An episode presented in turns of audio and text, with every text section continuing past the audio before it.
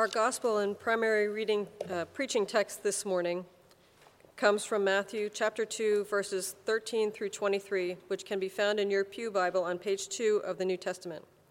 Please rise as you are able for the reading of the gospel.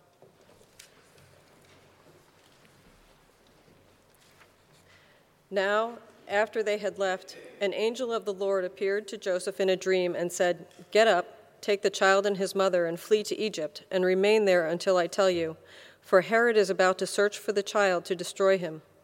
Then Joseph got up, took the child and his mother by night, and went to Egypt, and remained there until the death of Herod. This was to fulfill what had been spoken by the Lord through the prophet Out of Egypt I have called my son.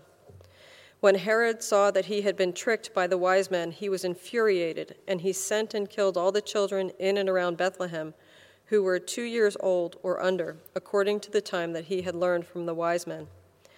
Then was fulfilled what had been spoken through the prophet Jeremiah. A voice was heard in Ramah, wailing and loud lamentation, Rachel weeping for her children. She refused to be consoled because they are no more. When Herod died, an angel of the Lord suddenly appeared in a dream to Joseph in Egypt and said, Get up, take the child and his mother, and go to the land of Israel, for those who were seeking the child's life are dead. Then Joseph got up, took, his child, took the child and his mother, and went to the land of Israel. But when he heard that Archelaus was ruling over Judea in place of his father Herod, he was afraid to go there, and after being warned in a dream, he went away to the district of Galilee. There he made his home in a town called Nazareth, so that what had been spoken through the prophets might be fulfilled. He will be called a Nazarene. Please be seated. And will you join me in a moment of prayer? Lord God, may the words of my mouth and the meditations of all of our hearts be pleasing in your sight. Amen. Christmas was only four days ago, and the, and the glow of the Christmas trees still illuminate the church. Yet the text this morning doesn't give us much time to bask in the glory of the Messiah's birth. In four short verses, the peace of Christmas is gone. The Magi are headed home, their evasion of Herod throws him into a rage. Jesus is being whisked away by his parents in the dark of night after Joseph's dream, and Bethlehem is in utter mourning. The text this morning highlights what a dangerous world Jesus had been born into. This world wasn't just threatening to him as the Messiah, but to everyone, as Herod demonstrates in the slaughter of the innocents. Herod's vengeance toward those who threatened his power is well documented, even if this particularly cruel act is only recorded in the Gospel of Matthew but Joseph's series of dreams reveal how God's hand is guiding the Holy Family's path. After reading about the flight of Egypt, I started to wonder about the logistics of such an undertaking 2,000 years ago. How long would a journey like that take? What kind of topography would they encounter? What route might they choose? And how far would they have to travel into Egypt to feel safe? And why Egypt? During my research, I came across an article that the LA Times ran long ago regarding Mary and Joseph's travel to Bethlehem for the Roman census. So back up with me for a week.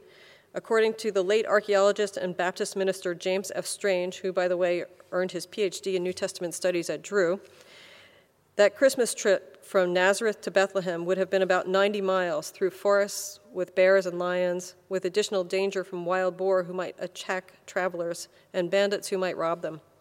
The maximum these travelers might go in a day is about 20 miles, though a pregnant woman on a donkey might travel only 10. But that journey was behind Mary and Joseph by the time we get to this week's text. Now they are fleeing politically sanctioned violence against children in Bethlehem, the home of Joseph's family. Despite the Old Testament passages about enslavement of the Israelites in Egypt and conflict with Pharaoh, Egypt, to the south of Israel, was the traditional safe haven for those fleeing famine and persecution. On the website Opus Dei, uh, the writer J.A. Loarte writes that the trip from Bethlehem to Egypt would be several hundred miles and last 10 to 14 days. Though a well traveled and easier route through Gaza ran south along the Mediterranean clo- uh, coast, the less traveled route through the desert might be safer for a family fleeing Herod because they would be fugitives.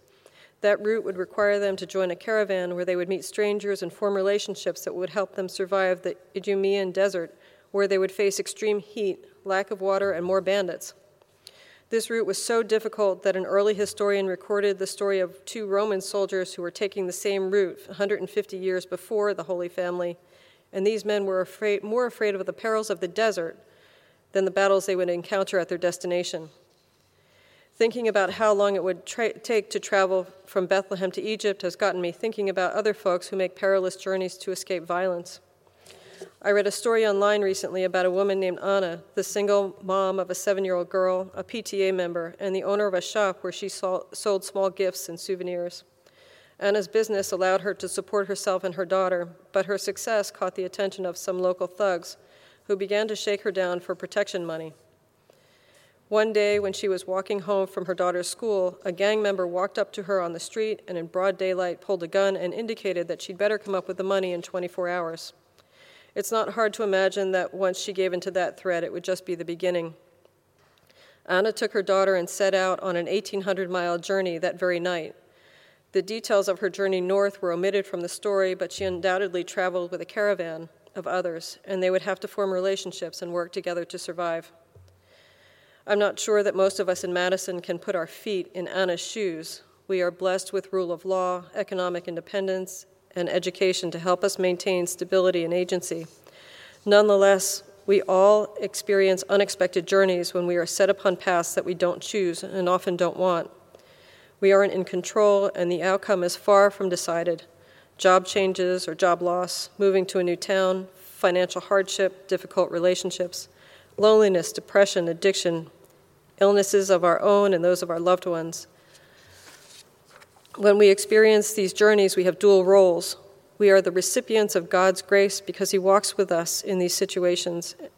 And we are the givers of God's grace when we act as His hands and feet by helping out, speaking a kind word, or just withholding judgment. In Egypt, it was the local people who helped this holy family find shelter. Their many acts of kindness mark the early beginnings of the Coptic Christian denomination, which flourished in Egypt after Jesus' death some 33 years later. Mark established the church there, and today 10% of the population is Christian. The Coptic Christians still revere the places where the Holy Family is said to have wandered and have built beautiful churches on the sites.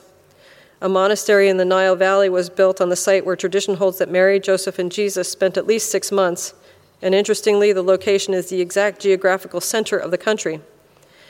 There are some 30 sites in Egypt sanctioned as significant, and a nun writing at the University of Dayton tallies the entire flight to Egypt and back to Israel as covering more than 1,200 miles and ending at the doorstep of Joseph's old home in Nazareth.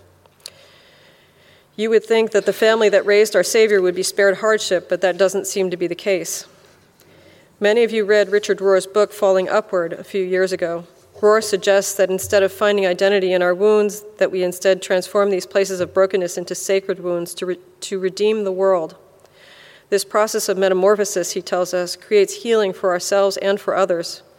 He writes, in fact, that it is the arduous journey outside of our comfort zone that brings us to a new place and a new self. And on this journey, there is almost always a wounding. And the great epiphany is that the wound becomes the secret key, even sacred, a wound that changes us dramatically, which, by the way, is the precise meaning of the wounds of Jesus. We are all traveling every day, and we never know who is in our midst. One detail that I learned in seminary recently has dramatically changed my viewpoint and the lens through which I read the Bible. When we look at paintings of Jesus, Joseph, and Mary from the Renaissance or even through modern periods, they often look like white Europeans, sometimes with beautiful halos to symbolize their holiness. In fact, Jesus, Joseph, and Mary were dark skinned Palestinian Jews, and when they bought food at the local market or inquired about shelter across the border, their halos were indivisible. We are redeemed by God's Son, who was born a helpless infant and raised by human parents. When the Holy Family fled Bethlehem, they didn't know where the journey would take them, but they put their faith in God and found assistance and guidance along the way. Likewise, we are all fellow travelers and need the assistance of a caravan in this world. We make friends with people who are going in our direction, and mutual cooperation makes the journey better. At the dawn of the new year, what can each of us do to pay Jesus' redeeming gift forward?